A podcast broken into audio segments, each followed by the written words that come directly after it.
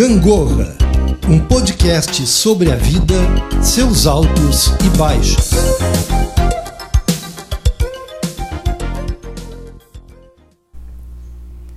Olá, sou Tatiana Rocha Neto, psicóloga, e no episódio 8 do Gangorra conversaremos sobre resiliência.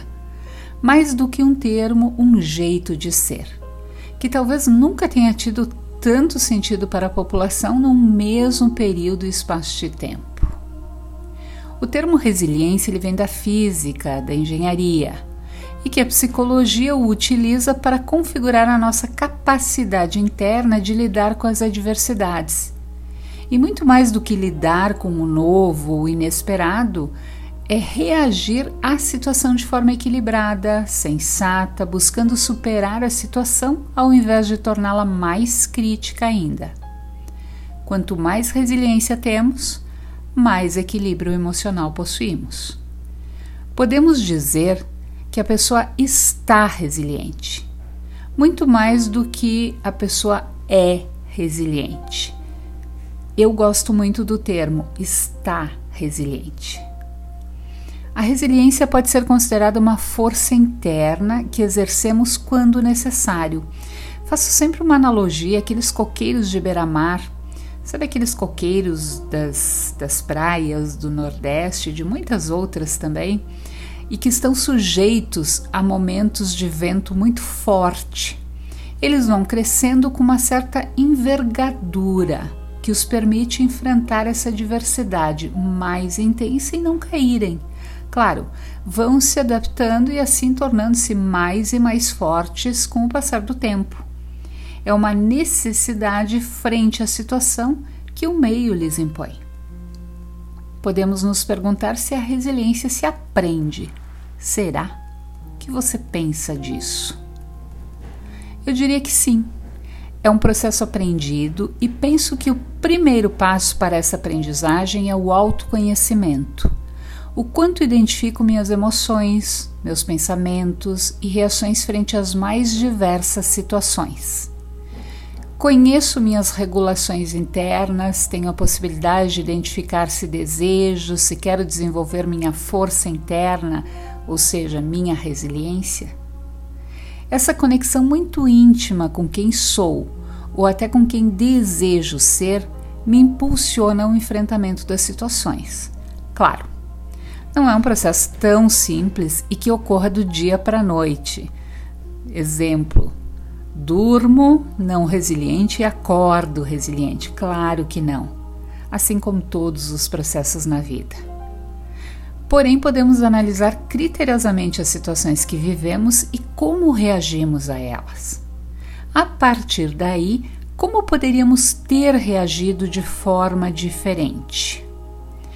E que pudesse talvez nos dar mais capacidade para enfrentar outras situações difíceis da vida. Essa é uma análise que temos que fazer constantemente. A autoestima positiva, a habilidade de dar e receber nas relações humanas, a disciplina, a responsabilidade, a tolerância ao sofrimento, confiar em nossos recursos internos é de grande valia para essa construção. Assim podemos acreditar mais nas decisões que tomamos e como elas podem nos favorecer e direcionar a um maior crescimento e consequente fortalecimento emocional. Quando a resiliência vai se consolidando em nossa vida, possuímos uma tendência de olhar o cenário que estamos vivendo ou até o que temos pela frente de forma mais otimista, mais positiva, acreditando que estamos no processo para evoluir, o que é justamente o contrário de quando a pessoa é por essência pessimista. Claro que este é um outro tema e que merece um olhar mais detalhado e o faremos em outro episódio. Estamos vivendo neste momento de pandemia uma situação potencialmente traumática. Este episódio está sendo gravado no período de mais ou menos uns 130 dias de isolamento e distanciamento social, visando sempre o autocuidado e a preservação da saúde física da população. Sendo assim, este é um grande momento para iniciarmos nossa jornada de aquisição de maior resiliência. Alguns comportamentos que podemos implementar neste momento. Vamos lá? Vamos experimentar? Uh, tentarmos compartilhar mais nossas dificuldades com pessoas mais próximas afetivamente, sejam familiares ou até amigos. Permitir-se saber que não está dando conta da demanda a qual está submetido é algo muito positivo. Aquela coisa de está difícil para mim. Eu não sei se eu consigo nesse momento. Eu estou tentando reconhecer aquilo que está sentindo.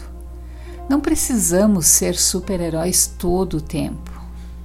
Ter conhecimento de nossas forças e fraquezas é muito importante.